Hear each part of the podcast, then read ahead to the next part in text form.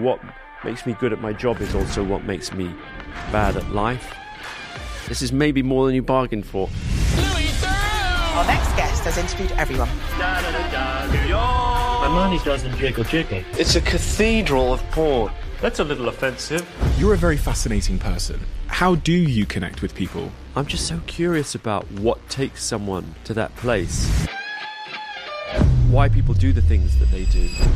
The question I get asked most often is how do you not get angry with some of these people, especially the ones who are sort of spewing hate?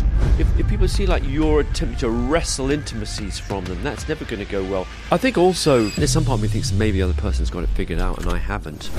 Your former wife said there's nothing real about you. Jimmy Savile, he also said something about insincerity being your speciality. That's good. I'm glad you brought that up. I remember it vividly. First of all, I neglected my personal life to focus on achieving professional success. The price was paid by those nearest and dearest to me. When did you get that feedback? I saw my relationships as a life support system for my kind of work self instead of the other way around. Saying to my wife, Well, this is what I do. I did a lot of great segments just by being available at a moment's notice. I just think, Oh, this isn't going well. So it became a bit of an impasse. Is it something that comes with a cost and is it something you want to change? Louis,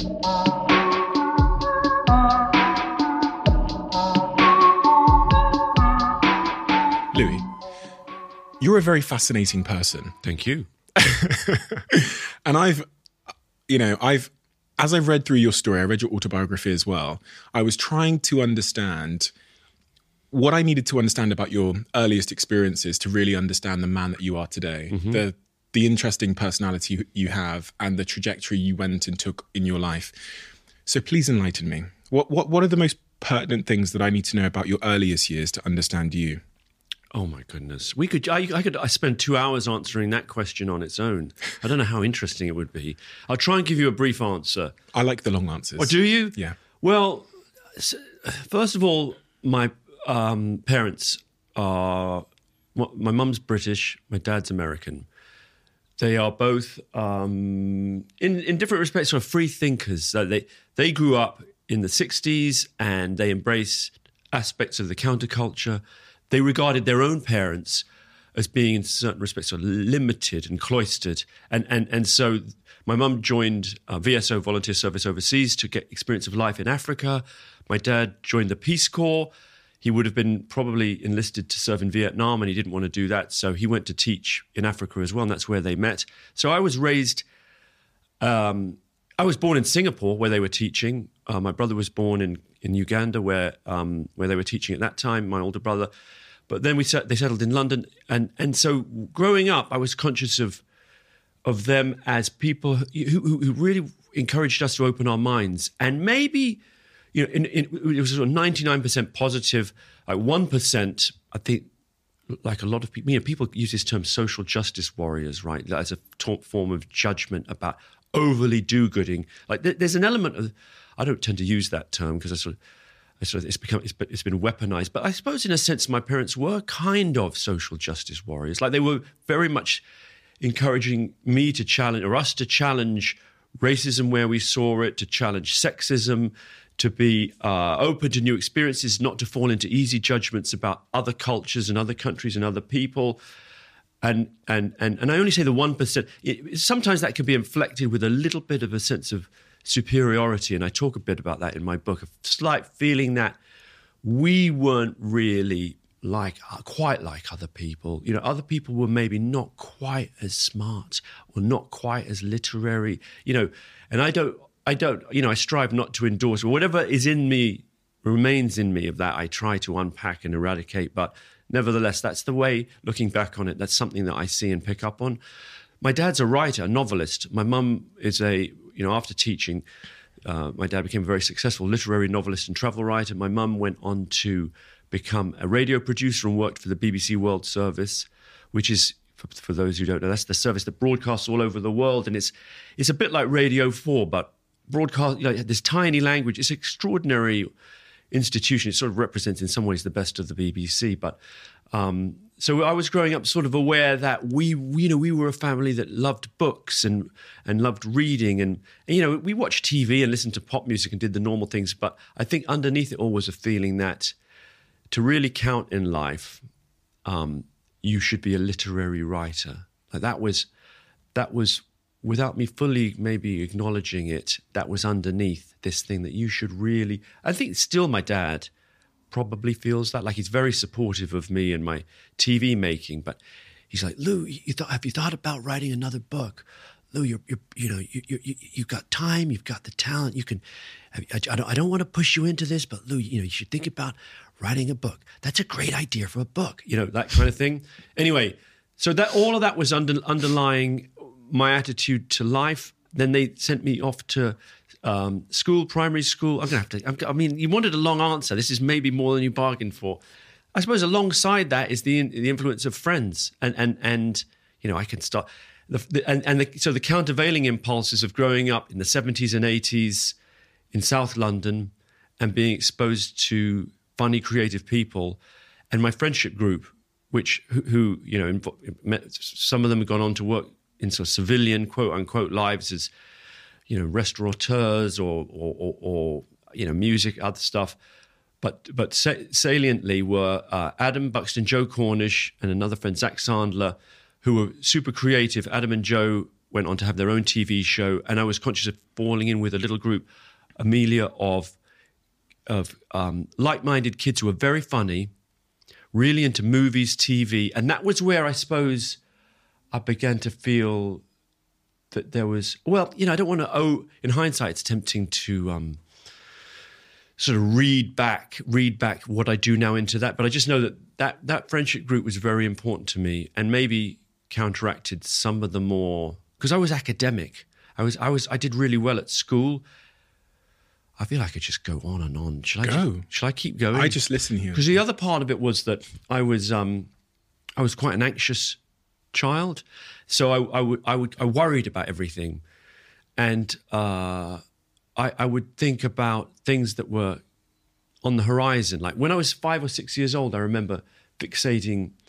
You know, there were various things that came and went that really worried me, but one was um, the idea of maypole dancing, which was a big. I don't know if it's still like in, in state primaries um, at that time. Every May holiday, like you would do maypole dancing, what is that? Sorry. It's it's a, it's it's a, it's an old English or maybe British tradition where there's a big pole. I think it's like a fertility rite. You know, it's a touch of Wicker Man about it. You know, it's an enormous kind of mast, a pole, like maybe like like a totem pole, almost like so twenty feet high, and then there's ribbons around it. And as children, you would skip round it and you would sort of braid the ribbons together to form nice patterns. And I remember seeing them doing it in primary school and thinking like that looks really hard and I'm going to have to do that next year and I don't know how I'm going to do it. And just, I remember being preoccupied with how am I going to learn how to do that? I only mention that as an example. Like there were other things like just reading. Before I could read, I remember seeing my older brother reading and thinking, like, I don't know how you do that. And, and just getting very worried about it. So in general, my, I'm someone who is, pre- I know everyone worries, but I just feel as though that feeling of worry and anxiety was quite a strong background note. And sometimes I would control my anxiety, not consciously, but again, looking back, by working hard, like by, by, by sort of just sort of becoming uh, almost like super focused on academic work. And, um, and as a result, I did very well in school. And, um, you know, like those people who look back and say, like, well, I was a fuck up in school. I was the opposite. Like, I didn't always you know, I would get in trouble. Like, and sometimes I was regarded as, especially when I was younger, 12, 13, as a disruptive element because I was also quite cheeky and sometimes tried to com- communicate and connect with people via teasing, right? Which is, I don't know if that's a common, it's quite a British thing in a way. It's certainly a big thing in my family was what's now called bants, right? And sometimes I try and do bants with my teacher and then it wouldn't go well.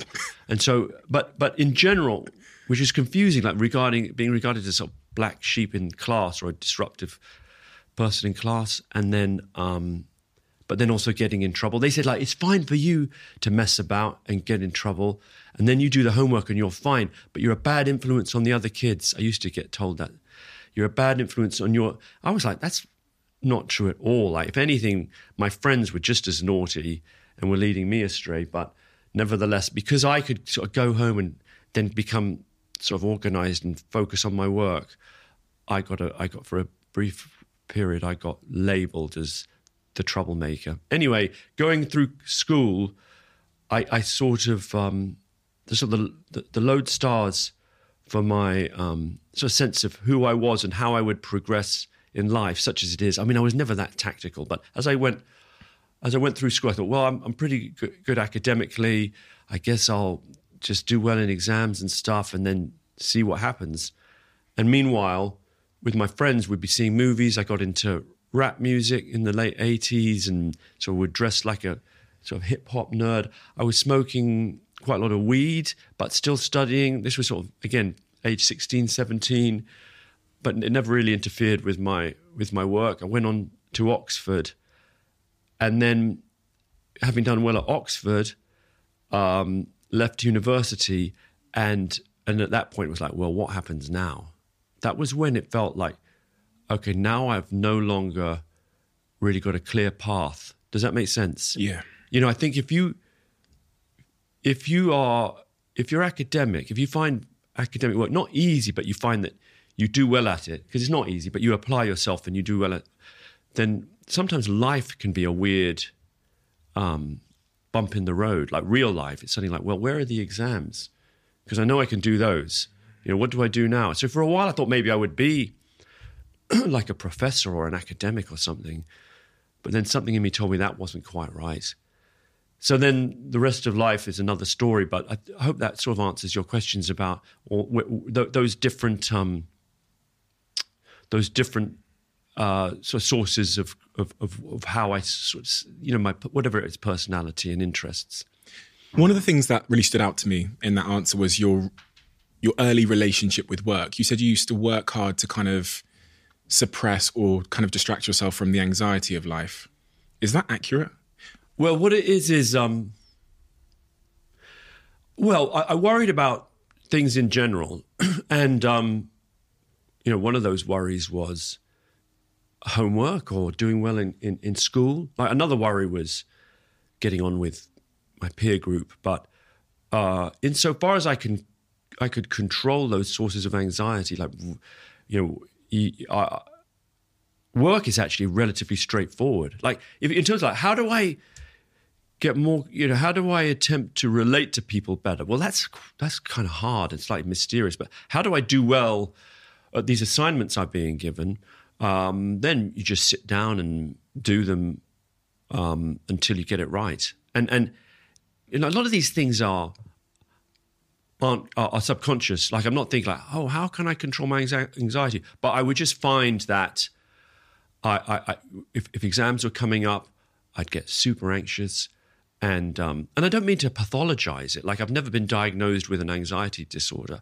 I'm just slightly worry prone. And as it happens, I've become less worry prone as I've grown up. And it may be that there were other things going on, you know, in my family life. Who knows? Um, in, in you know, my parents' marriage wasn't always happy. They subsequently divorced. There were other things that probably were going on that were stressful. But for whatever reason, I found that, all without, almost without meaning to, I I would I took my studies uh, very seriously. I have to sort of slightly check myself when I say this because I do. I'm also aware that I've looked back at some of my reports, having kind of got quite attached to this narrative of myself as sort of super swat, right? Super studious. And I've looked at some of my old report cards, and some of them are, are especially when I'm six or seven, sort of say, um, you know, Louis is a pleasure to have in class, but I, it, sometimes it would be nice if you would let other pupils speak. He, he he enjoys the sound of his own voice, kind of thing, which is very apropos for this podcast, probably. you know, and like so, so I, I I had a sort of rambunctious side, and it, almost in social settings. My mum tells a story. It's actually in my book, but of, of how when I was about five or six, I would come home and I'd be really sad. I'd be like, I don't know, I don't think I don't like school anymore, and she'd sort of think, well, Louis obviously not getting on well at school. I need to talk to his teacher. And she went into to class and um, and talked to the teachers and said, "Do "You understand, Louis is very sensitive. He's a very sensitive young man." As I say, I would have been maybe five or six, seven years old, and the teachers were like, "Really?" Yes, he's a very sensitive. Like, you just be mindful that you know things you can say might hurt his feelings, something like that. And they were like struggling to recognize her description of me. And then on the way out of class, she passed the classroom. We could see through one of the glass windows in the door, and I was running along the desktops or doing a dance on top of a desk. In other words, like it was almost like in the setting itself, I was a wild child, and and just running amok but also I had like this doubling. Like, uh, and then I go home and be kind of be, be worrying about small, which I think is probably still true of me in some ways. That I have a, um, I have that sort of disruptive trickster impulse alongside a certain, um, a certain sensitivity. Is that a defense mechanism or a, a a way to, I don't know, survive in a social setting? Or is that the true I nature think it's who I am, and I Yeah. think you know I could say, oh well, I was a younger child and my parents found me funny, and I, I wanted to perform, and I, I, I wanted my dad to you know I, I wanted to get my, the approval of my parents by being silly. But the fact is, is who knows? Like I hmm. just know that you know things like your sense of humor or your inclination to to be cheeky. That's just always been in me, you know. Uh, you know, I- I'm slightly wary of attempting to to sort of um, unpick where that comes from because I just know that's that's that's always been in me. The relationship with work, I, I think even for myself, I, I learned my relationship with work at a very young age, and I've I think I developed quite an unhealthy relationship with work at the expense of other things that matter in life. Yeah, me too. I think I can relate to that. And that's what I was trying to understand is like when did you where did your relationship with work come from? On one hand, I was guessing maybe it's from his father who was very you know insistent on mm-hmm. in, in, being an intellectual is a is success, Louis, or is it from the distraction of from anxiety and from the social thing where you could be successful at exams because you were good at that, so you double down. I think it was all of the above. Like my dad's got both my parents have work ethics that border on the sort of being over the top. My dad uh, would, you know, he's a he's a as I said, he's a writer, and at the weekends, like he didn't really take weekends off. Like certainly Saturdays he would often be writing, and Sunday mornings he was often writing, and and he he's an extraordinary. I, I wanted to give both my parents a shout out. See, I'm my parents were um were basically first generation university educated, came from very much not at the high table of, of life, and and so for my dad to to sort of become a wealthy literary writer is kind of an amazing thing that he did. You know, in the world of you know, it's one thing to be a, a popular novelist. That's hard anyway. To be a, a, a novelist or travel writer who's extremely successful, had you know, sold hundreds of thousands or millions of books, just uh, without any leg up in life, is an amazing thing. And um, uh, I wonder if I've ever told him that. I, I hope I have. Anyway, he'll listen to this probably because he, he he follows my he follows my uh, career with interest. So some of that I would have taken on board just through osmosis of seeing that. Likewise, um, my mum being super studious, going to Oxford. She grew up in Tooting, you know, and and, and her her sense of sort of self belief or her sense of her own destiny, whatever it was, and in her small, you know, peer group of kids who were educated at a state school and then through her own hard work and the support of her teachers going to Oxford, you know, in the 60s as a woman, that was extremely unusual. So that was, that was in the air. But in the end, and, and my older brother, who was very studious. And the other thing just to reflect on is that I saw my brother as the more brilliant child. Like he was, to, to, the way I saw it at the time was more effortlessly br- brilliant, like or, sort of child prodigy material, you know. Hmm. And I thought I was just kind of a sort of irrelevant bit of afterbirth that, you know, trailed around after him. And so when I noticed that I was getting fairly good results um, when I was sort of 11, 12, it didn't feel particularly impressive. Like it felt like, well, I guess I can, I can do well if I work hard. It's not like I'm kind of brilliant like my older brother.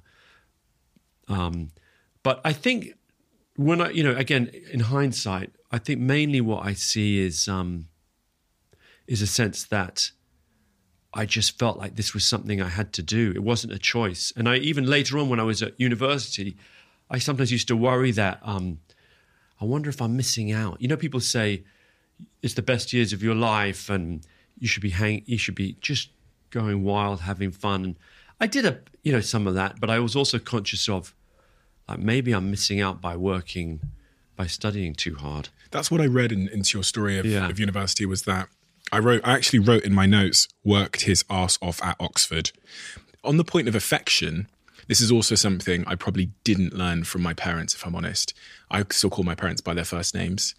Um, Did they encourage you to do that? Yes. Yeah. Oh, I just didn't. I didn't learn affection, and actually, you know, even growing up at ten years old, when one of my friends turned to me and went, "You're my best friend," my body like, because the Yeah. the idea that I was someone's best friend made me cringe, and I had this. I think I had this like emotional intimacy, affection issue growing up. Although I think being a best friend is something you show but don't say. Yeah, it's a bit creepy. You're my best friend. Yeah. I remember feeling stressed when a, f- a friend said that to me and, and thinking uh, because then you feel like if you say, "Oh, you're my best friend," and then it feels a bit inauthentic. Yeah, yeah, yeah. Yes, yeah, like do it, don't say it. do you know what I mean? Yeah, yeah. I love you. It didn't feel necessary to say. Steady on. yeah, exactly. Yeah. But but what what is what did you learn about affection at a young age? I, I feel really lucky that my parents. Um, I feel as though they were, you know, they they worked hard. Like I had a working mum. My dad was, as I say, had a huge w- drive to be successful. But I, I always felt like the love that they had for me was just taken as read. Like I, I never questioned it. Do you know what I mean? Yeah, yeah, In a way that yeah. felt positive. And even though, you know, I think there's a tendency or a temptation nowadays to look back and and be thinking about things that could have been otherwise. And I think, you know, parts of that therapy culture are really valid, but there's also a sense in which um, you can focus on negative stuff. And I'm not sure at a certain point how, how healthy or helpful it is. And, and, and f- so for me, I, I never kind of questioned like the love, the love that they, they had for me. And it, it was, it was never the case that I felt I was kind of um, seeking their approval. Like I remember friends at school saying, "Well, my my parents say if I do well in common entrance, they're going to get me a watch." And I remember thinking, "That's quite weird," you know. Or my my parents never. I never felt like they needed to be. I that I was in any sense doing like working hard for them, and if they took an interest that was kind of a bonus, but I didn't rush to show them like I got all A's or you know I was I came first in all the exams or whatever. I wouldn't really talk to them about it. Like that was just something that I did for me. What about emotional expression? I think that's something that we learn how to say like I love you and to hug and to be to touch and Uh because you said bants. You said yeah, like I've my humor is really important. I say such a kind of what they would call that's so dead. It's cringe. I mean, I have my kids' voices in my head, but you know, humor is a very important way of communicating. You know, humor is really. I often think, you know, in terms of how I see life. That's why I'm worrying I sound a bit humorless. But anyway, how I see life is like humor is like the, the missing dimension in terms of it's almost it can't really be expressed, but my, uh, we we shared a sense of humor as, as a family, and so we would make each other laugh, and so teasing was important, like little um, just not taking yourself too seriously. My parents, w- I would say, um, like I respected them. I would have. I, I see how my kids behave towards me, and I'm that classic thing of like, God, if I did that to my parents, that would not have gone well. It's not that I think of them being especially strict. I didn't feel they were at the time, but I wouldn't have dared to. Um, I don't know, like there was there was a sense of of of them having boundaries that I would respect and observe. What I mean, about the- they, they they they slight also they slightly cheated because we went to boarding school, me and my brother, age thirteen. So those difficult teenage years of sort of thirteen to eighteen or thirteen to seventeen, they were part timing it. And if mum and dad, if you're listening, I'm sorry, but that's what it is, right? They, I mean, it was weekly boarding, and they got me in the holidays. But other than that, they were getting me half of Saturday and Sunday. So I've got kids who are teenagers, and you know that that's where like the, the, the a lot of the conflict kicks in. So uh, when I look back at how I related to my parents, there were there were times when um, it felt like they didn't get me, or they were being too hard on me, or the mixed messages because they were sort of on one hand being free spirited and saying like, if you want to smoke some spliff, Louis, like that's fine. Just be careful you don't get caught, like kind of thing. Or other times you'd be like, how dare you?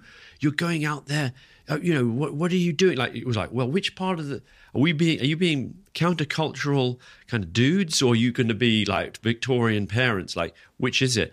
But in general, um, I kind of I kind of got it. I kind of got I got I kind of got that. Um, you know that it was about there was a foundation of love and approval that was you know was unconditional. And and and I think if I had anything to sort of and I, to sort of re- reflect reflect on reproach them for not reproach but sort of reflect on things that in hindsight could have been different it's the feeling that because they were work focused and also because their relationship was complicated sometimes it felt like um,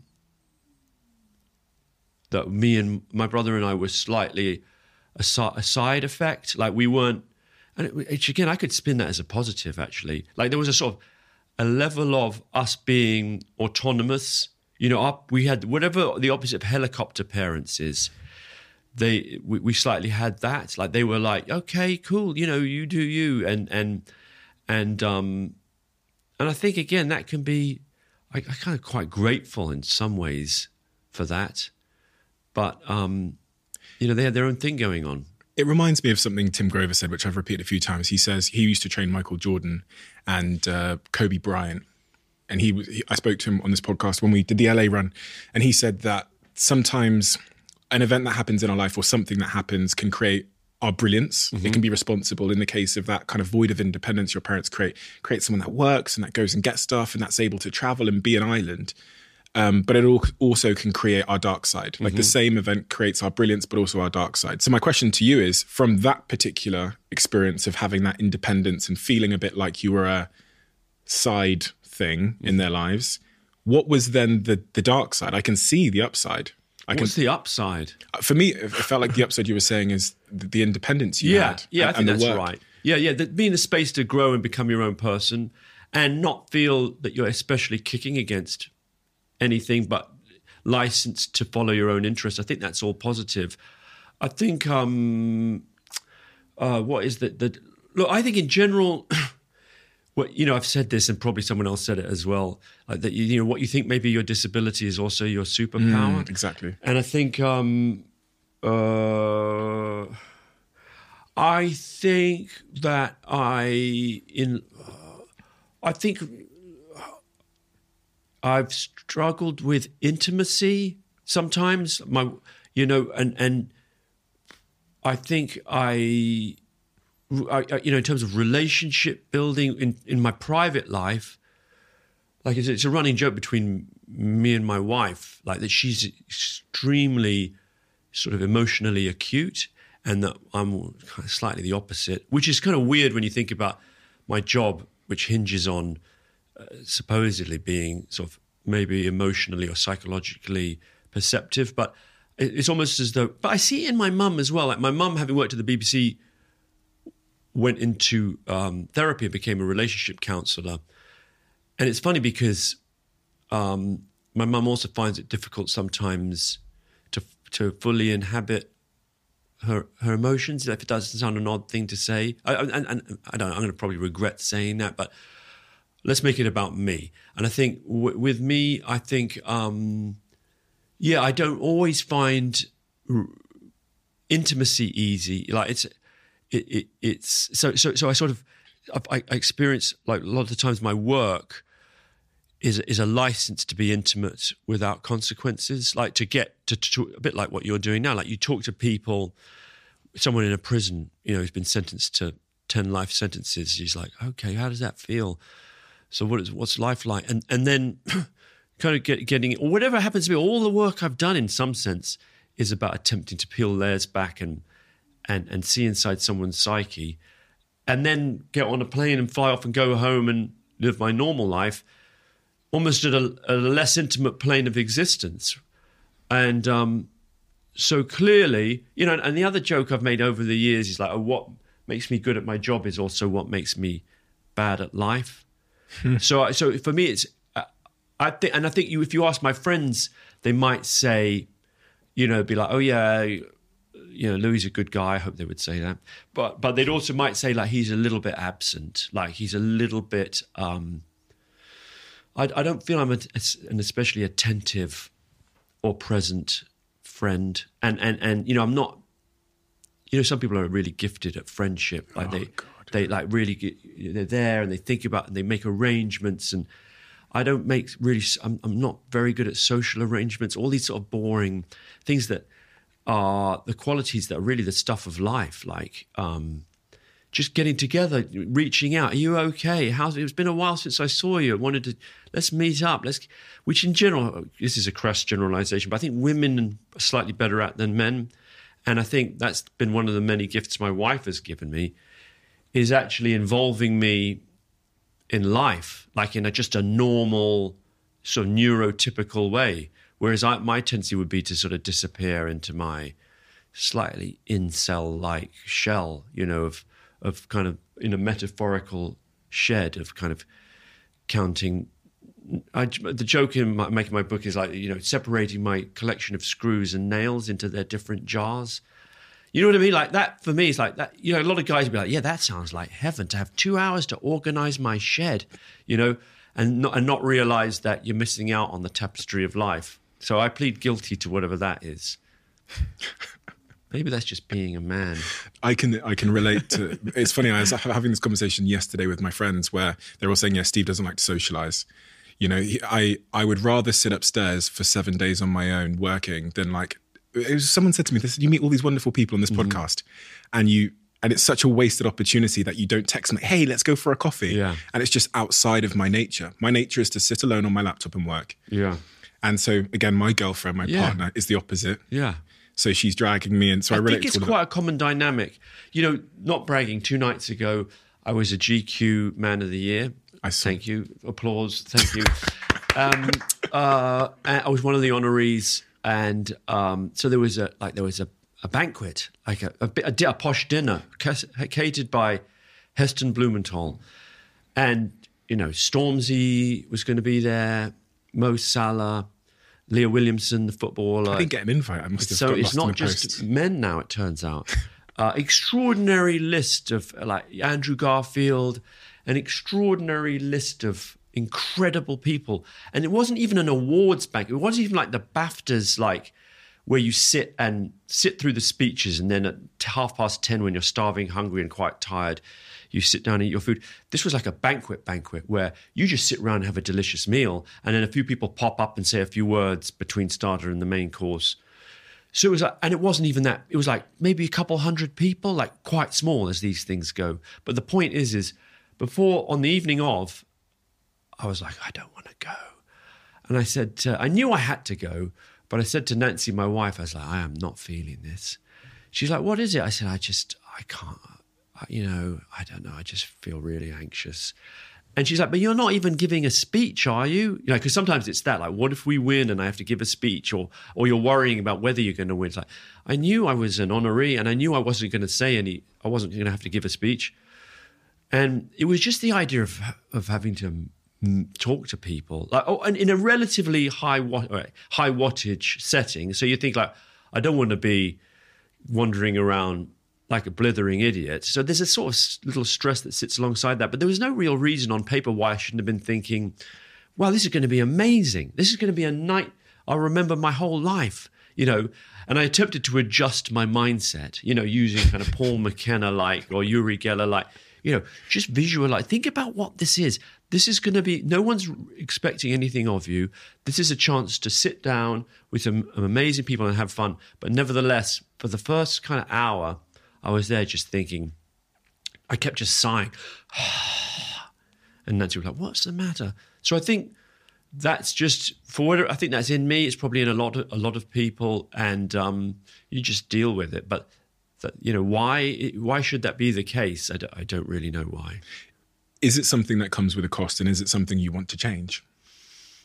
if you're being really honest, If I yourself. could dial down, I think sometimes I think I have changed it. Actually, is the first thing to say because there were times in my life where I said no to things just because I thought that's going to be a bit like the, you know I did the maypole dancing in the end and it went fine. I did learn this will surprise you, but I did learn how to read, and you know despite all the anxiety I had about doing that, and so and then as life went on, I think there were times when I said no to things, opportunities, which probably just because the idea I, I was asked to go on David Letterman's chat show um, when it was on CBS. This would have been in around 2001. And I said no because I thought that's just going to make me anxious. And looking back on it, I probably wish I'd done that. It's why not would huge. that why would that make you anxious?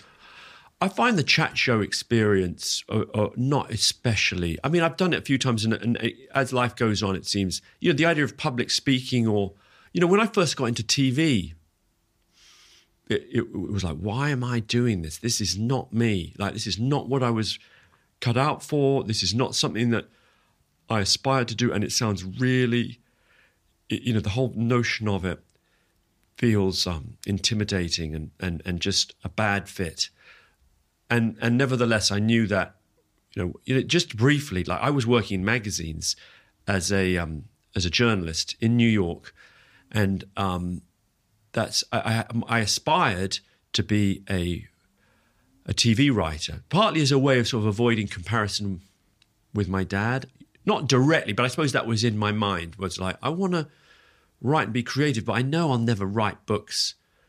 You know, I didn't feel like I wrote when I wrote, it didn't feel especially as though it came as easily as I sh- as it should. You know, it's hard when your dad. Like I relate to people with famous parents, like you know, people like you know Jakob Dylan, Yeah. who's Bob Dylan's son. I don't know why I reached for that comparison, but Jakob Dylan, that track, One Headlight. Do you remember that one? No. Okay, for people who know, they know. you know, it's a great track. It was a huge international hit, but his dad's Bob Dylan. That's a painful, maybe not painful, but that's an extraordinary legacy to be born into. And in a, in a related way, like I was conscious of my dad, his name as a writer really meant something, and that it was um, that if I was to attempt to write something, it was going to be a case of very likely kind of falling short, at least in my own mind. But the idea of writing in television w- was was less. I felt would set would, would wouldn't invite the same comparisons. Plus, I used to watch TV and I liked TV, and there was something about the democratic kind of nature of television, the fact that everyone watches TV. I thought, well, that's a way of working in a medium that will connect with people. And so it was in the mid 90s. TV was uh, in a kind of a mini golden age. The Simpsons was on, Seinfeld was on, Friends was just about to come on. There, there were all these amazing TV shows. Larry Sanders was another one. Did you want to connect with people?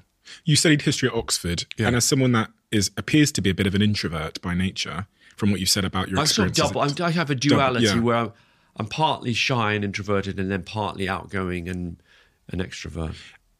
so with your writing and with the TV writing, was your and with the magazine writing, I know you, you did some- a stint at um, Spy and was it Metro in Boston? Metro in San Jose, San San, Jose, Jose, yeah. California. Was your was your objective and the, the thing that you found fulfillment in your work from was that connecting with people, or was it just you know, I don't. I think I connected with people, not to sound, um, ox, you know, oxymoronic or whatever it is. No tautologist, by connecting with people. Like in other words, like I always find I do my best connecting. Sounds a bit weird. Face to face. I mean, maybe at one level, but in the end, I think I was just trying to do good work and get Okay. approval. Like maybe more than connection, like just trying to sort of get an A at work. Do you know what I mean? Like, so I would feel good and think like, oh, I got ten out of ten on my article or on my piece of writing, my my film review. And then if people said to me, that was really good. That was like getting, you know, like you got a good review or whatever. You know, you, people people say like you you did a good job. Then it it was maybe a way of um, it's just a little, it's just a little uh, spurt of whatever that is, like just kind of pleasure. You know, you're, you just Worthiness. a feeling worth. You know, I don't want. I, I I think I've got a healthy, relatively healthy sense of self-esteem, but nevertheless, I, I think I, I, I, I, whether I require it, I enjoy. You know, getting. I got. A, I got a series out at the moment. This isn't my attempt to segue into the promotional portion of this interview, but nevertheless, here we are. I got a. Um, I've got a series out at the moment on iPlayer called Louis Theroux Interviews, and we had one that went out a few days ago where I interviewed Bear Grylls, an alumnus of this very podcast. I listened to your interview with him, by the way, Thank you. in preparation. And um, and when it went out, for whatever reason, I think because I thought it was a good show and I hoped it would, I hoped it would get a good reception. I was on. Um, I thought I'm going to go on Twitter and see what people were saying, and it was surprisingly quiet. And then I felt a bit like, um, okay, now I, I'm going to, I'll, try at Louis Theroux. I'll try hashtag Bear Grill. I tried a few different search terms. And then I suddenly I had a vision of my, you know, you get a vision of yourself like, oh, wow, I've become that grubby guy. kind of like, it's sort of sad, isn't it? Like trying to fish for, fish for approval in the vast swamp of the Twitterverse, right? Casting my line and nothing much is coming back. And I thought, well, and then one that came back, I looked at it and it said, just watched Louis Theroux's interview with Bear Grylls. Wow, it was hella boring. and I was like, I just caught a boot. and then I was like, well, that's what you get. And by the way, it isn't boring. It's No, great it's show. not and, But the point I was trying to get to was um, then a couple of days later, I got a review, great review in the Times, just sort of pointing out all the things about it that I knew to be really, really good. It was sort of the perfect review, you know, a rave, saying like, this is fresh, it's new, it's different, it's fun, it's entertaining, it's revealing. And I felt really good. And on one level, it's like, because before that, the first three episodes, I hadn't really checked Twitter. I thought I don't, I'm not that guy anymore. I don't really care. Like I make the shows, and I know they're good, and the ones that aren't so good, I know none of these is is a clunker. They're all solid, and and then here and then and then I suddenly thought, oh, I went back to, I regressed into being the needy, sort of um, the needy, insecure person, which is you know, and and that guy is always there. By the way, I think a lot of people could probably relate to that, which doesn't it doesn't mean you know which which is um, which is fine by the way. But i suppose to to your point um, all you know in all the kind of work in, in the work i do it's not like is it an urge to connect? Like it's an urge to do good work and then it's nice for that to be recognized. And as much as i i could I'd like to pretend that i don't really care whether people like it or not i do care actually Do you know what's funny is my team are very honest with me, and we were in the car the other day, and I believe it was Holly, Holly in my team, who might be upstairs now, and I said um, we were talking about your Louis coming on the podcast. I said, oh, he's got the new series out where he interviews people. And I turned to, I think it was Holly, it might be someone else. So sorry if it's someone else. Um, I turned to them and said, how is it? Because they'd seen it before me, and they went, it's actually really good. oh nice That's what they said to me, and Yeah. they would be, and they would be so honest with me. They went, "It's Yeah. actually really good," and then they explained you know why it was good. Because me, here's my thing: like that actually, like, isn't it? It's actually like when were, I. it's actually really good. but see, when I because I I'm a very glass half empty kind of Mm. Yeah. guy. It's with respect to praise. Yeah. So what I'm hearing there is it's actually Surprising. Is- is- Yeah, I'm hearing like because I'm hearing is that a surprisingly? In which case, why would that be surprising? I can. I think I can assert why it would be surprising. Um, I think that the generation Holly's in, Mm-hmm. they don't watch um, shows like that on BBC One typically, and so BBC Two, but BBC Two. Sorry, fine. on the BBC, should I say?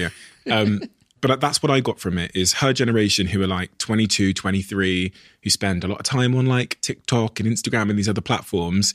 I think um, it was. I was actually quite Well, surprised. that's fine, and I think that's you know. probably true. And also, I think in my world, if I'm going to talk about stuff, you know, we're, there, there's a troll in all of us, right? Mm. And and and in general, it's more enjoyable to talk about stuff and dunk on stuff because it's shit, right? Like, I, I know that sounds horrible, and I I'm slightly right. oversimplifying. I think you're right. There's a little part, of, especially in the in the journalistic or in in sort of the media village. It's like, did you see it? nah, yeah, that was rubbish, wasn't it? And there's a sort of reassuring feeling of like, yeah, Yeah. let's all let's all give it a kicking. Yeah. So so when you acknowledge that something's good, you're sort of saying like, I'm going to Yeah. gr- grudgingly acknowledge that that was Yeah. good. I think you're correct. You know, that's a bit Yeah, of that. yeah. I think pretty much everything, especially when because we probably consider ourselves working in the media industry. Sure. So for uh, the team to go, it's actually really good. Yeah.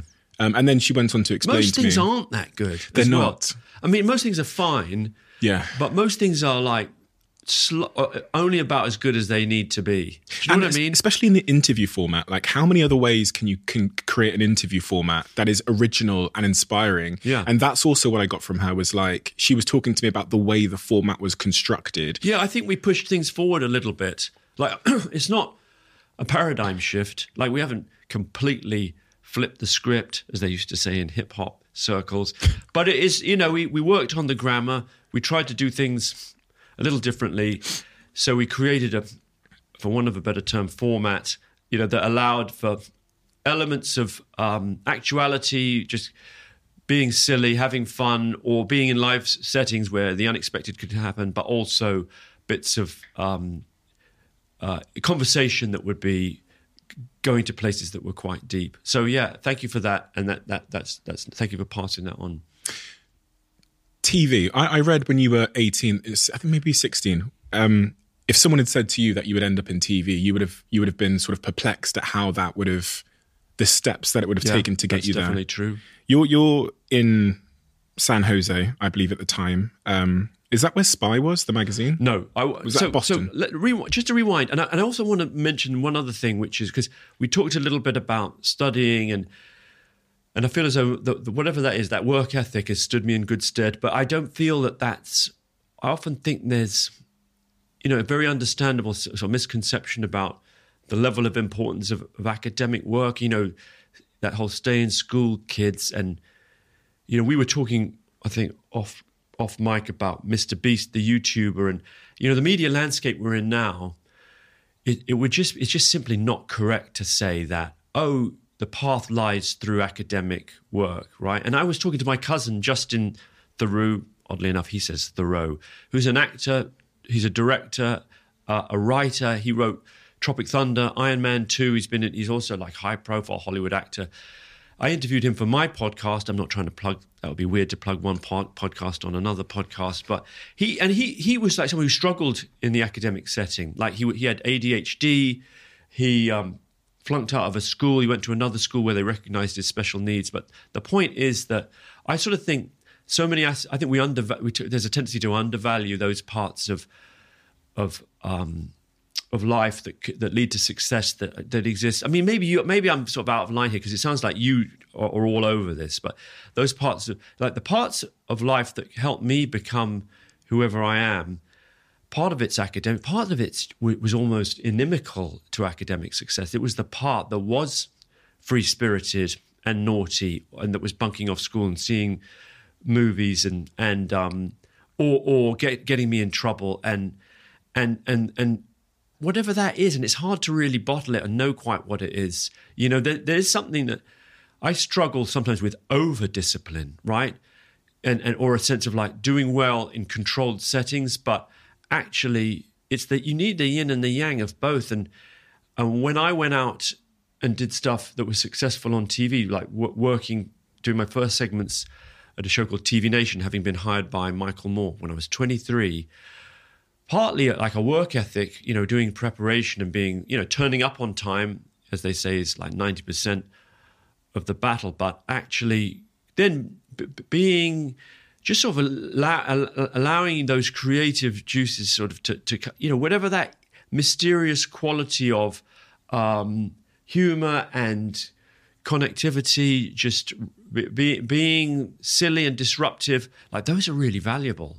They say, don't they? They say conformity is great to succeed in school, but it's not great to succeed in life. There's, Maybe that's what it is. you kind of need to be to unconform once you get out. You sort of do, and I think, and, and I want to come back to your question, but but I do think that that's also, you know, three four years ago, I started a company, and there's a part of me that's overly, um, so overly conventional, you know, and and as a result seeks out unconvention in my work, and that's positive. You know, 'cause it means like I love spending time with people who feel like they give free rein to the darkest and weirdest impulses that I think to an extent we all share but keep repressed. You know, whatever those happen to be, people involved in sex work or, or, or people involved in religious cults or, or hate groups. And, and that, that's sort of my stock in trade is talking to those people because I feel as though I kind of get it. Like I, I understand that, those, that that's part of the full complement, as horrible as it might sound to say, like we all have like unacknowledged and secret um, impulses that, you know, we, we have sort of civilized uh, uh, uh, in, in, you know, and, and, and kept and repressed into into you know in, it, we've inhibited them into our souls so that we can function and, and not go to be sent to prison or whatever or be cancelled. But um, for me like I, I, I sort of I, I do it to a fault to the point where I worked at the BBC in house in BBC studios just because I sort of liked the idea of the structure, like I'm a company man going to the factory and you know building my TV programs but not owning them. And because i just thought you know and i like going to the can i used to love working at tv center because it felt like going to the factory and then eating at the tv center canteen you know it just felt felt like comfortable. You know my my granddad worked at the london water board his whole life. He had one job that he started when he was 18 and and finished when he was whatever 65 you know. To some extent those were the times but that temperament is slightly in me. The whole time when when when he left they gave him um, some a box of cutlery. You know, that was the, you know, you've worked here for 47 years. Here's, here's your sil- your silverware in a walnut case. It was on a, it was in pride of place, like not pride of place. It wasn't on the mantelpiece, but you, you used to, we used to look at it. That's what Grandpa got when he'd worked at the Metropolitan Water Board for 47 years. You know, you sort of reverence it, like, and it was only used for special occasions. And and there's a little bit of that in me. And so when I finally went outside the BBC and set up a company three or four years ago. I'm sure most of your listeners probably have their own. Well, many of them, not most, but many of them will have their own companies or will be fully cognizant of what it takes to make it in the sort of the world of of, of free market and entrepreneurship. But for me, that was just absolutely not my lane, and it was my wife who pushed me to do it. And so that was a, a, case of me needing to break out of whatever I was doing and say, do you know what? Whatever you think that is, risky or mysterious or, um, you know, a bit uh, a spivvy, you know, like just a little bit of judgment, like, oh, I don't want to be one of the yuppie guys, like, we just had an IPO, I'm, I've just got my first Maserati, like that, because I'm, I'm antagonist, you know, I'm completely that that whole mindset I feel like I'm alienating maybe some of your listeners. Like, it's not my mindset. Like, I'm just like, I, I almost valorize the opposite of that, you know, to an, probably um, an extent that's uh, sort of faintly unhealthy. Like, like I don't want to be the guy. I don't want a flash car. I don't want to flash clothes. I don't want anything. I want to be anti flash, right? Like my watch, you can see this. My wife was saying to me last night, um, you know, maybe time for a new watch. This is a Casio, whatever that one is. It's a F91W. These cost like ten pounds, fifteen pounds. You can get them at uh, Argos. Do you, have you ever seen that watch before? I have. I, I was listening to a, a program about Andrew Tate on the way here, a podcast. You know who Andrew Tate yeah, yeah, is? Yeah, yeah. What's your anyway? So Andrew Tate feels like he's that guy reduced to its quintessence, where he's like, one of his catchphrases was, um, "People say, why have you got a, you know, green Bugatti?" Do you know this meme? And what does he say to them? He says, um, it, well, he, he says, says, "What colours?" I say to them, "What colours your Bugatti?" right? That's him in a nutshell. Is like unapologetically troll-like, ostentatious displays of wealth and arrogance. Right? So I'm the anti-Tate. You can put that on my. You put that on my gravestone. The anti-Tate. So I'm like, I don't give a fuck about your Bugatti. I think it's embarrassing that you have one. No offense if you. No, I don't. One. I don't have a car. But you know, fine. You know, and that's kind of a joke. Like that's. I, I, what my point really is that that's something I need to keep an eye on. You know, because actually, ostentatious, almost like ostentatious humility is its own poison. Like. Like, why are you so wedded to the idea of having a shit watch? By the way, it's not a shit watch. It's completely reliable. And I've never had it. The only thing that goes on it is the strap. So, so I've got one that's got a, a, you can replace the strap. After about five years, the strap goes. I've got two of these. I'm not bragging. I've got one. I've got my, I've got my spare one in case I can't find this one. Anyway, last night my wife said it might be time for a new watch. I've got to embrace. I'm trying to lean into being the guy that isn't showing off about what a lack of what a not show off he is. Uh, You think I've lost the thread? I haven't. The point I'm getting to is that. Um, so I needed to start a company, and not because it's it's oddly infantilizing after a while. Like there's nothing, there's nothing cool about making like hundreds of hours of TV and, and not owning any of it, right? That's just me being a little bit of a chump. And partly that's, you know, there's a quid pro quo, I suppose, like, well, you don't get stressed, you turn up, you're making things for a public broadcaster, you're getting a decent salary for sure. But people would say, like, why, you know, everyone else. So who do you work for? It's like, well, I'm BBC, I'm on contract. I, I work from contract to contract three years at a time. Like, really? You don't have your own company? Like, no. Why not? Like, you know, because everyone else does. Like, Jamie Oliver or Hugh Fearnley Whittingstall or, or you know, whoever you care to mention, any presenter. Bear Grylls. Bear Grylls of, of any longevity um, would would be making their own shows. You know, it's it is a, it's a no brainer. And I was like, oh, I guess I just I'm fine doing my. I'm a creature of habit. You know, that was sort of what I'm just sort of fine. I don't want to mess around with it. And then having done it three or four years ago, like, yeah, I probably should have should have done it a bit earlier. But it, it's so so it's that thing of um, the point, which is, now landing on the point sounds a bit banal, was that you can sort of get in being a creature of habit, being sort of embracing whatever that you know your own sense of self as um, risk averse and um, conventional. Sometimes you know I needed to challenge myself in order to discover that there was a you know a world out there that was sort of more creative, more lucrative, more fun, more adventurous. That's happened a few times in your life where you've kind of taken a leap into the unknown, which is actually quite surprising. Having you know described yourself as a creature of comfort, even Habit. have habits. Sorry. Yeah. Um, What what I don't mean to habit, like I'm trying to like tell you off. I did say habit. I, I maybe of comfort as well, although you know, but habit is really what I meant. Yeah. creature of habit because I because I was reading about when you made that transition from being a writer to a TV presenter, Yeah.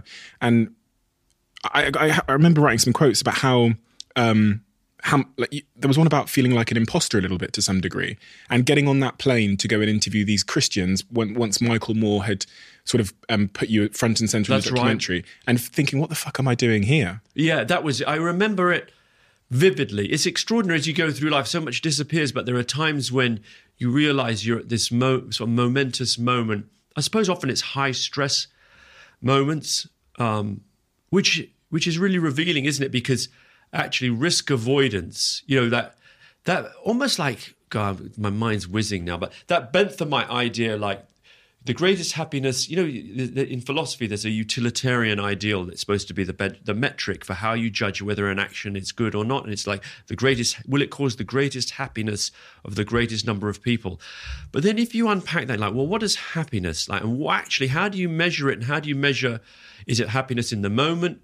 Is it happiness as it's recollected over time?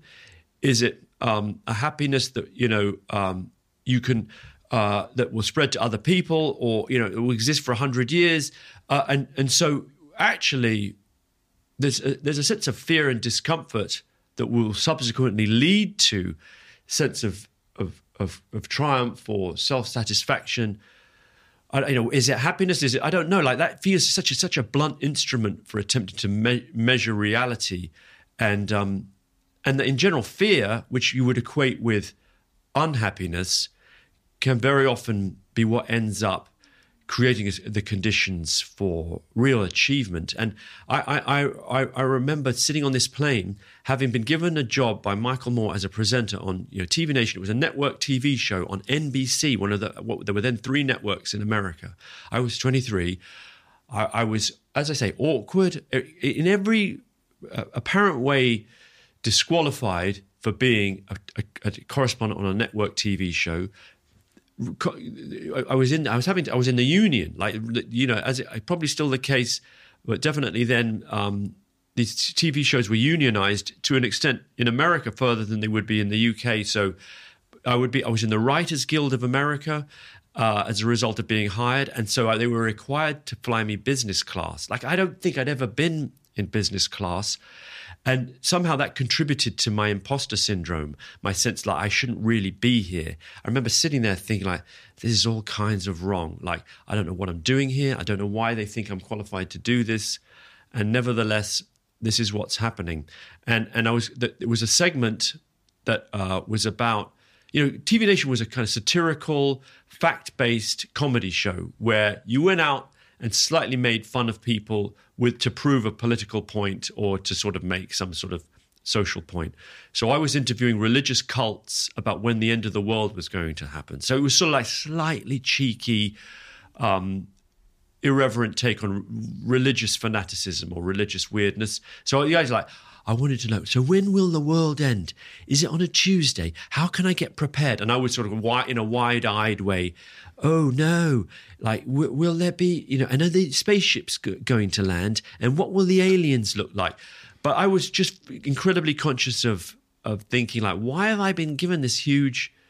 Um, it felt like a big slab of pressure, and and sort of license to fail very publicly and very embarrassingly, and and I also knew I wasn't, you know, but I'm also wasn't so disconnected from reality that I didn't think like, well, it's a huge opportunity. Like, my, my, and my my girlfriend at the time was very supportive and she's like, you know, you you should you you can do this, Louis. Like, you're you're really good with people and and um and and you know don't don't don't worry. Like, you you can you've you've got this. You can handle it. Were And- you trying to talk yourself out of it? I was. Um, it wasn't like I ever thought I. Um, I, I won't do it. Like I, it, it, it was no question of like I'm going to do it. Like I have to do it, but I, I, I sort of didn't want to do it. Does that make sense? Has that been typical of your life where you, you know you've got to do it, but it feels kind of painful and anxious as you approach the challenge? Even like Yeah, with I starting your own company? Uh, yeah, I think so. Like there's times when. Uh, you know, I suppose that's where the uh, work ethic part fits in, or whatever. Like that part of if if you commit to doing something, like I'm very, uh, I, I hate to let people down. Like if I commit to doing something, um, or turning up on time, or I still struggle with that part. Like especially as you're in the when you're in the public eye or you're in demand, and people write and ask for things. I still, you know, will you come to our school and give a talk? Or I do, I. I- I'm, I'm very, I'm very agreeable in that sort of technical sense. I'm, I'm very inclined to agree to do things, and that can get you in trouble because you find you're over. I- I find I over agree and make unrealistic commitments. Like, oh, that'll be fine, and then I'll do that, and then I'll do that, and then you look at it and you're like, there's just no way on earth I can do all of these things.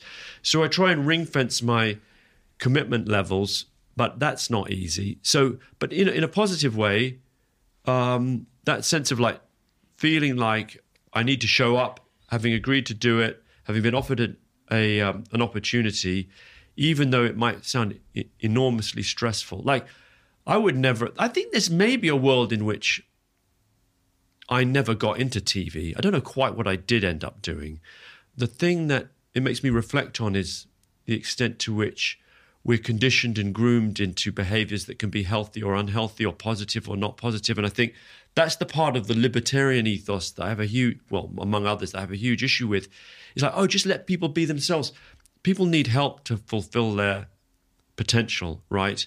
That idea that, oh, you know, you can pull yourself up by the bootstraps. Like, I, with all the advantages I had of like a first rate private education, supportive parents, e- even I like didn't see myself as someone who would have various kinds of success. I didn't feel that that was in me for whatever reason. But other along the way, people among Michael Moore, um, people at the BBC who then commissioned me to do my own series off the back of TV Nation when I got commissioned to do Weird Weekends. My wife Nancy, other people along the way have sort of um, seen things in me that I didn't see in myself. Even this interview series going out at the moment, I, I never, it sounds awful, I never aspired to have like a TV interview series. Like, it was something that would be mentioned from time to time. And I would say, like, that's not really me. You know, I like going out, like, my, my comfort, like, my happy place really is in terms of TV, like, oh, go and be in a prison for two weeks and film the inmates, or go to a mental hospital, or go to a um, a brothel, like I made a film about a brothel, and just hang out there for two or three weeks and just be a fl- that that to me is it sounds awful, but that's that's like pure bliss, like work wise. But the idea of oh, we'll have a formal sit down interview and you'll talk to someone famous who probably only has a couple of hours for you, and then we'll piece it all together and do shoot.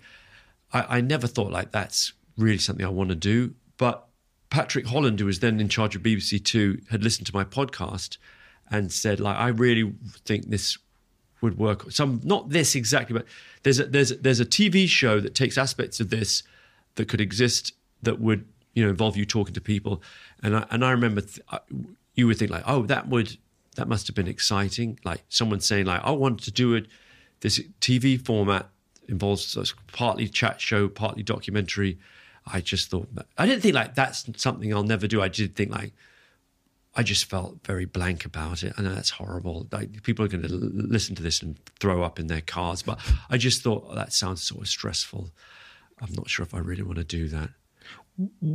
What? But I made myself. The point is, I made myself do it because I had a team around me who I knew expected me to do it, and at some level, I had enough sense to recognise that it was an opportunity. These people that have seen things in you that you maybe couldn't at the time have seen in yourself or seen roles for you that you maybe at the time couldn't have seen for yourself michael moore nancy and then people at the bbc that you mentioned are you aware of what they're seeing in you now in hindsight what they saw Uh, you? yeah, I think so, and I think in, with with a bit of time, I've been able to appreciate um, that. I know it, it sounds sort of glib and maybe even false modest, but to, to appreciate that I have something to offer. what is that Well, it makes people feel uncomfortable when you ask them these questions No, no, I'm fine with it. Like, because I feel as though I, I can analyze it, um, with with the benefit of 25 years of doing it. I think it's something to do with like a little bit of intelligence, a little bit of humor, a little bit of un sort of unsought awkwardness. Like I think that's part of it. Like just being a little bit awkward, a little bit of um, sort of authenticity or, or whatever that is like just sort of feeling like i think maybe that that same thing of not really fully chasing it or fully sort of needing it oddly enough is almost the pre you know it's like to go through the door you have to not want to go through the door too much i don't know if that's even that's definitely not a saying and it doesn't actually make any sense but whatever sense you can make of that contradictory statement if you want it too much I think that there's there's then you need to step back and think about quite. It's almost like then you're not ready. Um, grasshopper, is that the is grasshopper? Is that what they used Yes. to say in Karate Kid? Yeah. I think if I can talk, if I can call you a grasshopper, Steve. No, um, you know it's like it's that feeling of uh, you know so, at the end of the day, um, there's more important things in life and um, I don't want to overdo. I actually got lost in my metaphor a bit, but I think in the end, it's like those different qualities of, of, of, of it's it's that complement of qualities, and then just luck. But I don't think luck really is a quality. But th- alongside, I, I'm now at the, the position where having done my job for long enough, it's put me in a slight. I think there's loads of people who could be uh, whoever I am, like occupy that cultural place that I'm in. But you know, th- and, and partly I've earned my place here, and partly I've been really lucky. But I think you know when you said something earlier, it also made me think of another quality, which is to do with, which is a negative thing, which is that you know that idea like you when you were told you know when I was told that oh you know Patrick you know is quite keen to do some sort of talk format or some interview thing where you're on TV, and I, and I just think like well I'm not really sure. I, I, I think one of my because it goes back to what you were asking earlier about oh, what, what is the downside of these various qualities. Like I do think there's a term anhedonic. Have you ever heard that term? No. It just means I think it's a clinical term, but it sort of it sort of means averse to pleasure or lacking in pleasure. Like there's a part of me again that um, I think my wife has helped me with is that I, I kind of sense that I'm not always connected to pleasure. Does that sound weird? Like I, I you know, sometimes I, I sort of drift through life and, and I have to sort of stop and remind myself. I think because I, I sort of I, I tend to see downsides and, and I'm, I'm working on that and, and I, I really do like I, I, I sort of need to it's really odd like I've won three BAFTAs. Not bragging. Uh, it this just came up, and I and I mentioned it, it's a fact. And um, and when you win a BAFTA, you've got a lot of awards up there. I'm not seeing a BAFTA. And maybe those are just I presented a some BAFTA them to someone else. Some of them, one's a camera. I'm not sure that camera is an award or you can do a cutaway of that later. You know, it's odd. Like I, my main thing on winning each time I won a BAFTA, my first thought has been, oh shit, now I have to give an acceptance speech, right? And I have to get up there. And, um, you know, in hindsight, like the pleasure, you know, you get a little pleasure over the subsequent years when you can bring it up again and again, as I like to do. But actually, it's really odd. Like, I, I, most of the time when I get good news, sometimes I don't even, I can't notice the good news. Does that sound really weird? No, that makes sense. I don't know if that makes. You, thank you for saying that. I think you're being polite. Yeah, I I'm am. not someone who. I'm not someone who um, is uh, who, who automatically feels connected to the good things that happen to them. How does one remain happy if they have that kind of default? Uh, oh my god, where am I going to put this third BAFTA that I've won? Or now I have to do a it sounds awful, but you just sort of follow your routine, you know. And actually, I am a happy person, and um, I, um, I, you know, the, I, I, I take pleasure in the simple things in life. You know, I, I, I like um, doing stuff with the, you know, stuff with the family, or you know, really, I really am. It sound terrible. I've met a simple pleasure. Like I, wa- I like watching Match of the Day at the weekend. Like you say, like, yeah, okay, lots of people like doing that. What's that? But you know, like that. That for me is one of the small things in the week where I'm like, I know I'm going to be happy for the next 45 minutes or or hour. You know what I mean? Or mm. on on a on a Saturday night, I listen to Loose Ends on Radio Four, and often I'll be cooking, and and that's a small thing, and I get a little a little tiny little boost out of I know I'm going to enjoy it. I usually I enjoy listening to it. There's little thing I I mean I I'm not if someone says like you're going to go on holiday to the Bahamas, you know I, I'm trying to imagine what a really big happy thing would be. I, I would normally experience that as, as stress and anxiety. I think that's quite normal though. Holidays are stressful, aren't they?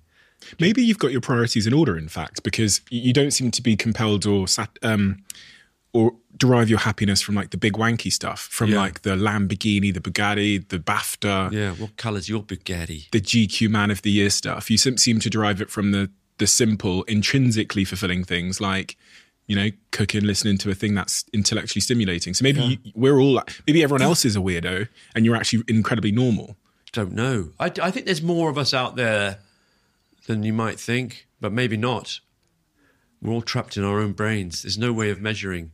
I do think that, um, you know, I mentioned that when I saw that I got a nice review in the Times, that gave me like, a, as I said, I gave me a buzz. You cared about your work, though. Yeah. You really cared about. Well, that wasn't even about. I mean, I do care about the work. I mean, work is a big source of pleasure, like in the sense of either being on location and um, being aware of it going well and getting into an almost like a mindset in an interview of feeling like, yeah, this is all good. Like I feel connected. I feel uh because it's a high stress in a way. I'm sure you have a little bit. If you have an interview with someone, you feel like you've been trying to book it for a while.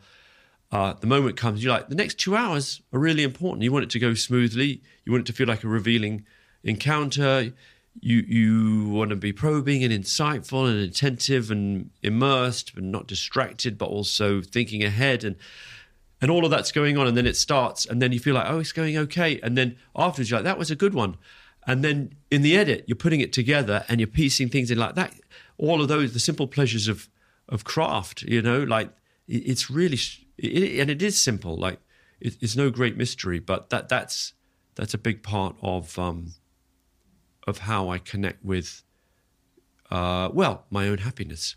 How do you connect with people? So, actually, uh, I wanted to ask you this for my own sort of learning. You've done this for multiple decades. You've sat with people from every corner of the world who have all of these different experiences, and some of them are a little bit, you know, in the nicest sense, a little bit out there. Mm-hmm. I'm glad I landed with a, PC word. Yeah. a little bit out there. Wonder what the non-PC word. is. But you have. Um, it was funny when I asked you about the qualities you have. I think you absolutely nailed it, and all of those make you incredibly disarming. That almost like lack of intense seriousness makes you a really disarming individual. Um, how do you connect with people? How intentional is your approach to connecting with them in your new interview series, but also just generally? some of it is stuff that you know I didn't I just sort of came by by accident, probably most of it, which is a thing, uh, you know, natural curiosity, which I think you have, a, a feeling of um, of just just wanting to know what why people do the things that they do, right?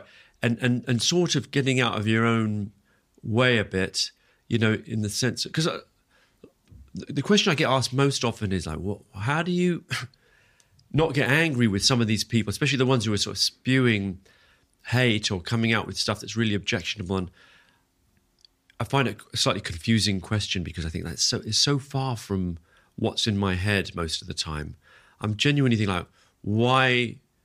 If the, if it is someone like say a neo-Nazi or someone involved in religious intolerance, I'm just so curious about what takes someone to that place, what, what what's in their mind that to actually berate them, to give them a hard time, or even be particularly journalistically confrontational. That's not that's not my default mode.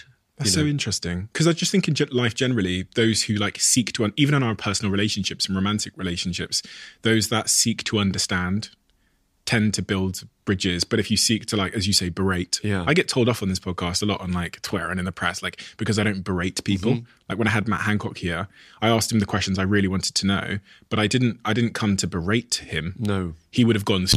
Yeah. The wall would have gone up had I done that. There's other ways of, and some people use a confrontational approach, and that's fine. And then I think in general, um, you know, there's many ways of doing interviews, and I think probably, you know, I haven't interviewed many politicians, and it's probably related to that, the feeling that they they they have their they tend to have their guard up, they tend to be uh, follow a, a strategy of, of attempting to be as, as risk averse, headline averse as, as possible. And it's like, those aren't the people. I'm, I'm interested in people who are genuinely attempt, who f- feel like they've got something figured out or, or, or are involved in a, in a world or a lifestyle or just some situation that is is either self-sabotaging or, or filled with angst. So in the end, I see it as not I'm not trying to get one over on people. I'm not trying to. I honestly, most interviews I see as a as a potential win-win. You know what I mean? Like I, I sort of think like, well, there's no there's no reason why you shouldn't tell me the truth, and you're involved in something that you're relatively open about, and and I'll, I'll just assume that that's probably the case. Now, obviously, you're briefed. You've done as much research as you can, but um, I think if you feel as though you're coming from a position of um, sort of shared inquiry, then that's contagious. Um, I think also, I sort of t- tend to think, I think there's some part of me thinks maybe the other person's got it figured out and I haven't, right? A level of humility. So that when they say stuff, I'm genuinely thinking like, well, I guess maybe, or may, or they say something bonkers, and I'm like, well, that isn't right. But I enjoy bumping up against that, and I don't go in there thinking I'm gonna, I'm gonna get this person, like I'm gonna get one over on them. I sort of feel as though, you know, you come in and you just sort of try and just see what's going on. You know, if if people see like you're you're attempting to wrestle intimacies from them, that's never going to go well. You just create the space and the sense of of understanding and allow them to sort of walk through that. everything you've just described there, that creating the space to like understand them, the humility, which is ultimately creates that safety, which allows them to open up, hmm. Are the exact things that I know my partner wants from me in all of our interactions. So, because you've got that skill in your work, I'm here assuming that you also have that at home. Is that correct? Um, I think I could work better on it. Like I'm very aware that the skill set. I often think about the skill set I have in my work of being supposedly a good listener and an empathetic and present person. I, I slightly fail at in a kind of I think a very probably normal way in in my relationship. Like I I have a very happy marriage, and probably you should check that with Nancy because we I'm did. aware I'm slightly reviewing my own restaurant, if I can use that m- metaphor. Um, and um, but yeah, on Goodreads, I gave my book a five out of five, and and you know I'm giving my marriage five out of five. Uh, so I think I think I could do. I think I could. I could improve. In your autobiography, you are always one decision away from taking your business to the next level.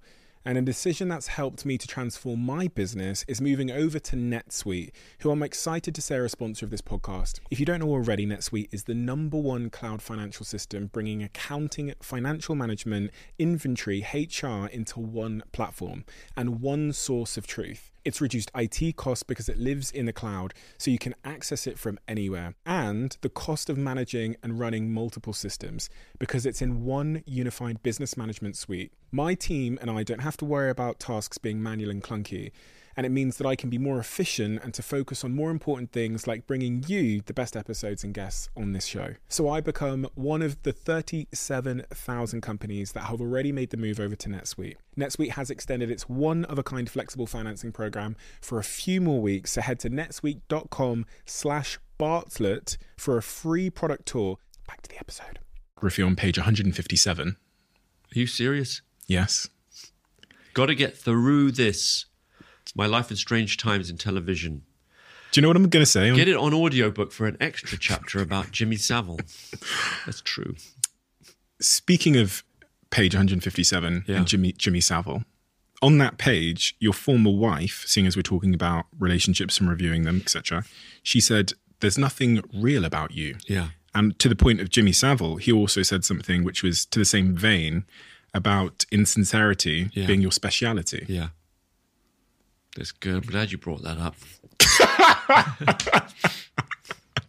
it's quite a uh, telling, sort of ringing piece of uh, self-exposure, where, where, yeah, I, my wife and Jimmy Savile both make the same critique of my interpersonal qualities, finding me lacking in basically authenticity, lacking in sincerity. There's nothing real about. Well, the first thing is when a relationship is ending, um, you seize whatever you can to hurt the other person. I think it's. I think w- w- when someone you really love and you think really loves you. I mean, I, I- it was my girlfriend at the time, although we were married, and that's a whole other complicated. But but yeah, when that relationship was ending, I think there's a feeling of betrayal, isn't there? It's like I thought we were we were together forever, and I trusted that that would be the case, and and here we are. Clearly, you, you don't feel the same way, and and so I'm in the position of, in her eyes, being a kind of traitor, an inauthentic, someone who didn't deliver on um, on what was promised, although it wasn't promised, but what was what seemed to be implicit. Um, I think, uh, yeah, insincere. I mean, I remember where we were, like when the Jimmy Savile, the first documentary I made about Jimmy Savile when he was alive, when Louis met Jimmy, not available on the iPlayer, um, but it's on the internet. You can find it, and um, I remember when we promoted it.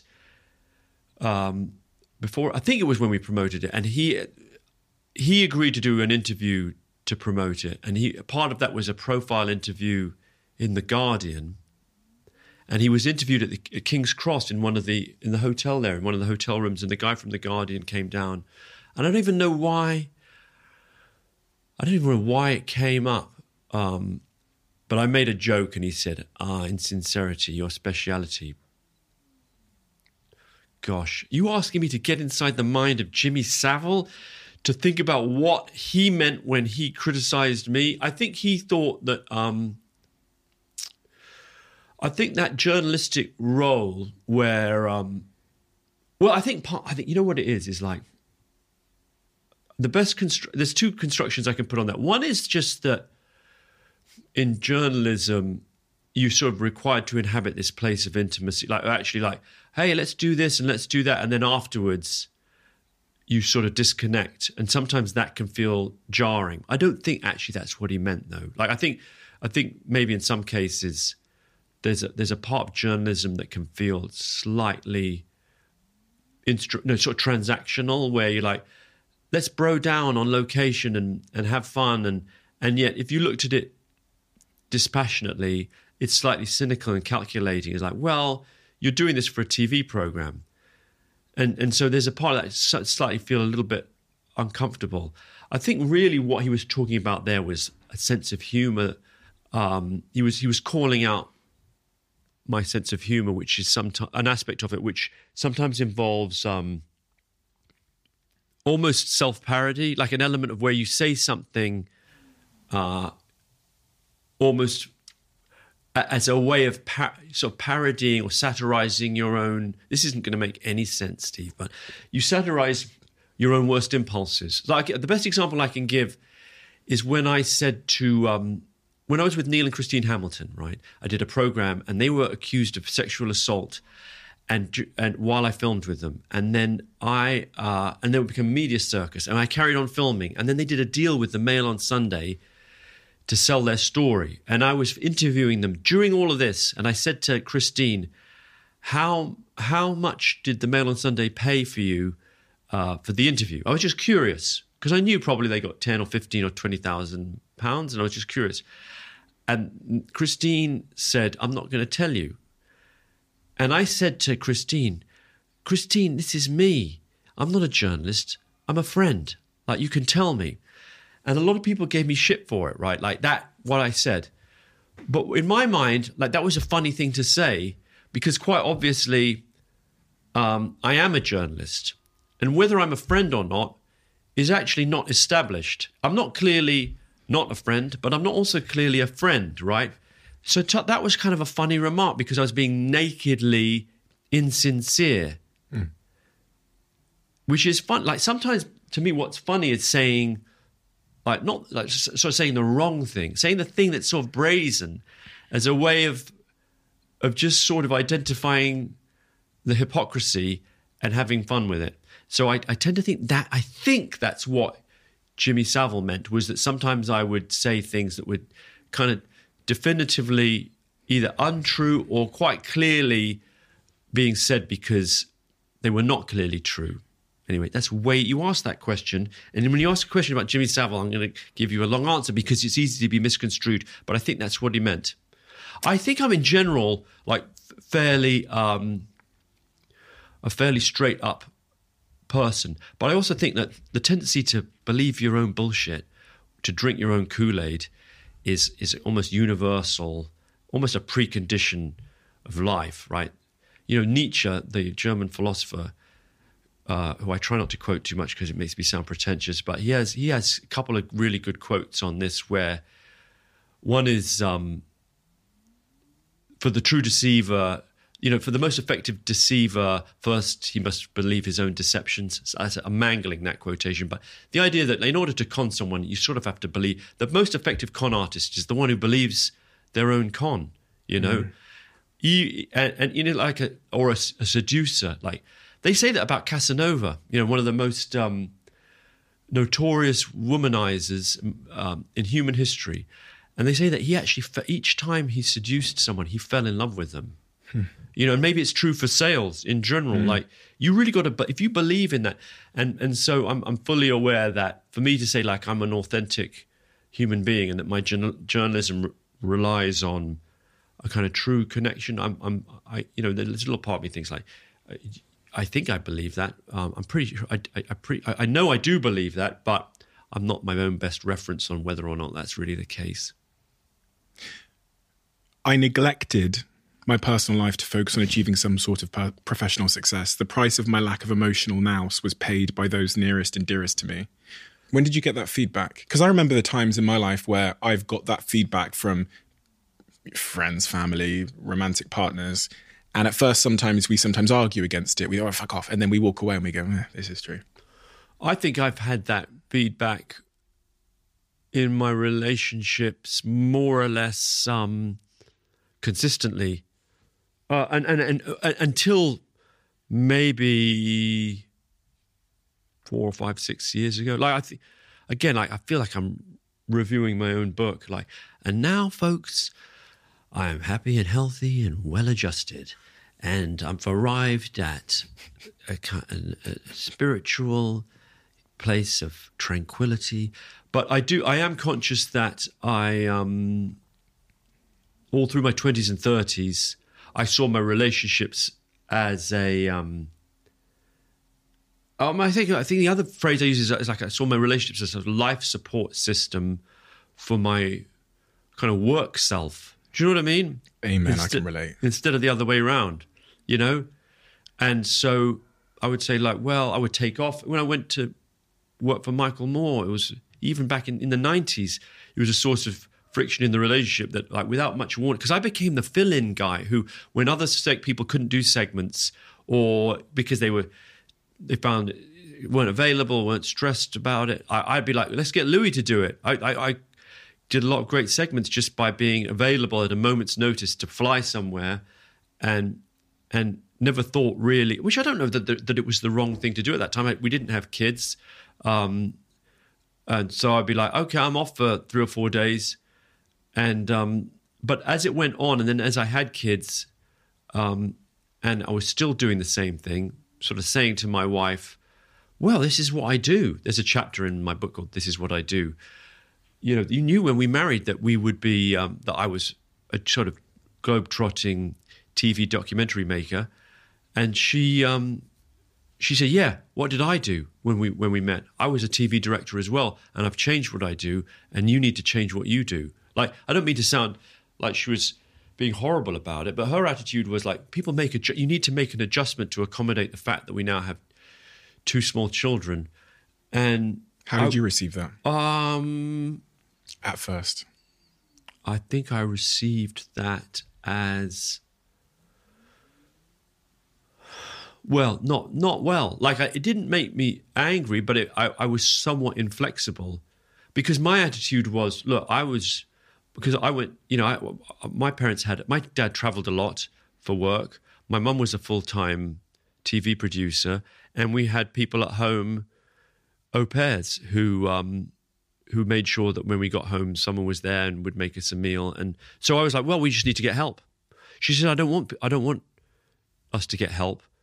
I said, you, she, she said, well, I said, you, I said, you can do whatever you want to do. You, you can carry on working five days a week, six days. You can travel as well if you want. We just need to get help. And she's like, I don't, I want one of us to be here. And I want, for some of that, I want it to be you.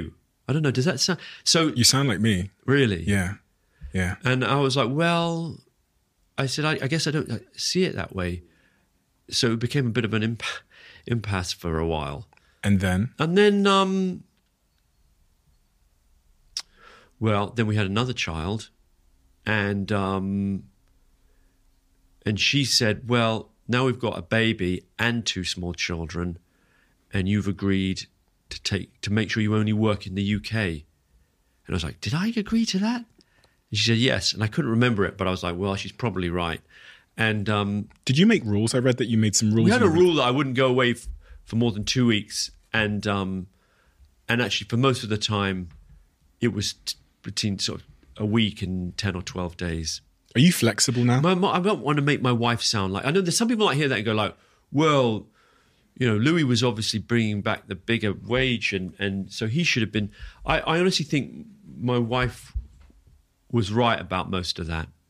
I feel the same way about my partner, and it's almost identical. That it, it took me to find the right person to compromise my inflexibility, where they they made the case to me that quality time and this relationship was actually an equal priority, let's say, Yeah. to the work. And with the right person, I was finally willing to bend, and I was finally willing to, you Yeah. know. So, but I think it takes the right person. For Yeah. me, it does anyway. Yeah, the right person, the right relationship, the right life stage. Yeah. I also say that these interviews I'm doing, part of that is an agreement that we made. Well, even an agreement, a kind of agreement I made with myself in lockdown and being around. My kids are now 16, 14, and 8. You know, it turns out older children, in many respects, need more management, need more sort of parental presence in their lives than younger children. And so I said, well, maybe a way for me to travel less and not be taking off for you know two or three months a year because you aggregate those two week trips or ten and they add up to maybe a quarter or a third of the year. And now I, I can I can my schedule is much more. ma- I said like, if I do these interviews and we make TV shows in the UK and that there's a more controllable schedule and I can be around more. Nancy helped me set up the company. She's working more. I'm home more. And so it's actually like, it turns out conforming to those expectations of family involvement is really positive. Like, it can actually be a creative boon, you know? It's not the enemy necessarily. It can be, a, it can make you a more rounded person that ends up being beneficial. That's exactly what I used to think it was. I used to think it was the enemy of my professional success, but I've come to learn It that may it's be actually the friend. it's the yeah it serves it. Um you mentioned anxiety throughout this conversation. Now sometimes when people talk about anxiety they talk about it as in um like like an emotion. They kind of it's a flippant word to describe a situation where you're thinking a little bit much. But then there's what people would describe as sort of real anxiety that kind of crippling like oh you know that we've all felt that it's like ins- insane unshakable sort of deep nervousness about a situation and worry which one are you referring to Uh, I think the first one. I, I, I don't think I've ever had a panic attack, for example. Um, I don't think I've ever had a feeling of um, kind of in, being incapacitated. Uh, I mean, I've had moments where I've had stage fright, or mom- you know that that thing where due to you, you just get a, even recently like there's been moments where you just get this sort of tremulous feeling of nerves and your voice starts to shake. Have you ever had that? Where you've been in a situation where, or sometimes it's just, sometimes it, it, it's to do with you're in, you get into an argument with someone and you get really upset and your voice goes a bit like this, like it doesn't, you know, and it was just kind of horrible. Uh, or sometimes it's just where you feel like you're, you're, you're like I've been once or twice in in situations where um I just think oh this isn't going well and then your your confidence goes. I mean I don't know if that's quite that's sort of nerves which is slightly different from anxiety. Anxiety like where uh, but the anxiety I mainly mean is just a kind of sense of foreboding a pervasive feeling of um, of worry about something that's going to happen because one of the themes we talk a lot about on this podcast is about mental health and Mm-hmm. about how that affects people that are in high profile high stress positions. What's your you know mental health is a topic that kind of emerged in Mm-hmm. cultural relevance about maybe a decade ago now. But when i was a kid i didn't understand it. I didn't know what that was. And i i'll be honest i think the stigma was very much my belief. It was kind of like people are some people are crazy. Yeah. Um, what's your journey been like with your own mental health? I feel really lucky to have, um, broadly speaking, good mental health. I also think what you're saying is exactly right, and I think that there's a kind of there's a continuity, a blurring that exists, so that um, you know, I think mental health as opposed to mental illness is a good way of thinking about it, like that, because actually um, we should all be striving towards being our best selves. We should all be managing our anxiety. I think a lot of men, especially, fail even to recognize when their mental health may not be as good as it could be. And at the extreme end, you've got incapacitating mental illness that requires sort a set of interventions, possibly medication, even sort of residential rehab settings. But for, for, for the rest of us, it's just it's keeping an eye on on how you're doing and and no, you know sometimes I notice my emotions from the outside. Like I, I notice that my voice is raised. I'm like, wow, I'm angry. You know, like or mm. or and even when I'm sad, I or grumpy or whatever it is, I'm not the first really to see it. Or my wife will say, like, are you in a bad place? I think we've been guilty of failing to see mental health as a holistic condition. Like, in other words, that your support network needs to be in place. You need social inter. These are really basic, but you need social interaction. You need you need um, exposure to things outside of work. You also need endorsement and approval in work, and all of these things need to be sort of pulling in the same direction. And there may be people in your life who are undermining you, and you may need support from people to nudge you in the right direction.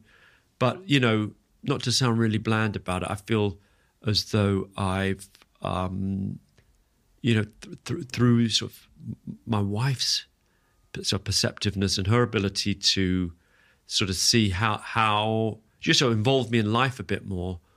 That that's um, that's kept me in a good place. we have a closing tradition on this podcast, which um, which is the previous guest writes a question for the next guest. Oh wow, okay. And the previous guest, you don't get to know who the previous guest was, but the previous guest has written a question um, for you, not knowing it was for you. And they said, What is your opinion on hallucinogens? hallucinogens.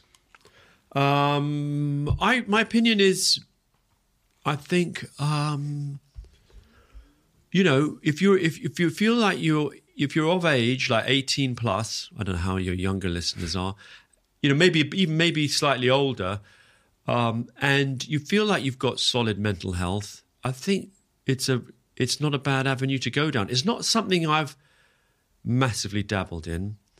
Um, I've noticed, I don't know about you, like in my social settings, um, it seems to be mushroom oil is something that's increasingly being used.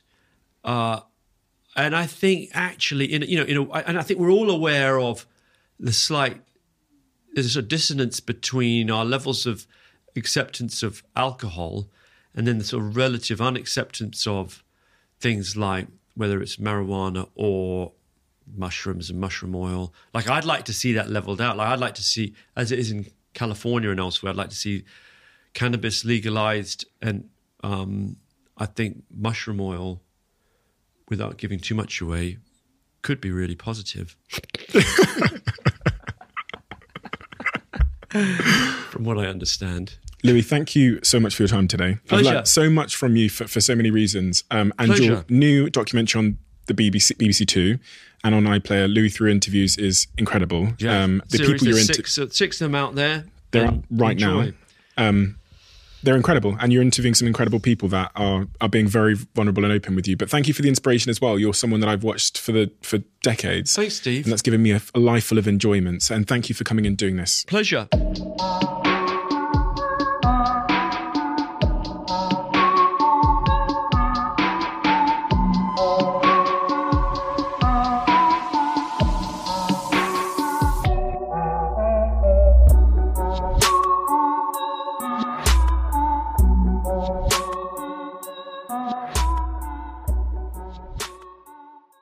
You are always one decision away from taking your business to the next level. And a decision that's helped me to transform my business is moving over to NetSuite, who I'm excited to say are a sponsor of this podcast. If you don't know already, NetSuite is the number one cloud financial system bringing accounting, financial management, inventory, HR into one platform and one source of truth. It's reduced IT costs because it lives in the cloud, so you can access it from anywhere. And the cost of managing and running multiple systems because it's in one unified business management suite. My team and I don't have to worry about tasks being manual and clunky. And it means that I can be more efficient and to focus on more important things like bringing you the best episodes and guests on this show. So I become one of the 37,000 companies that have already made the move over to NetSuite. NetSuite has extended its one of a kind flexible financing program for a few more weeks. So head to netsuite.com slash Bartlett for a free product tour. Back to the episode.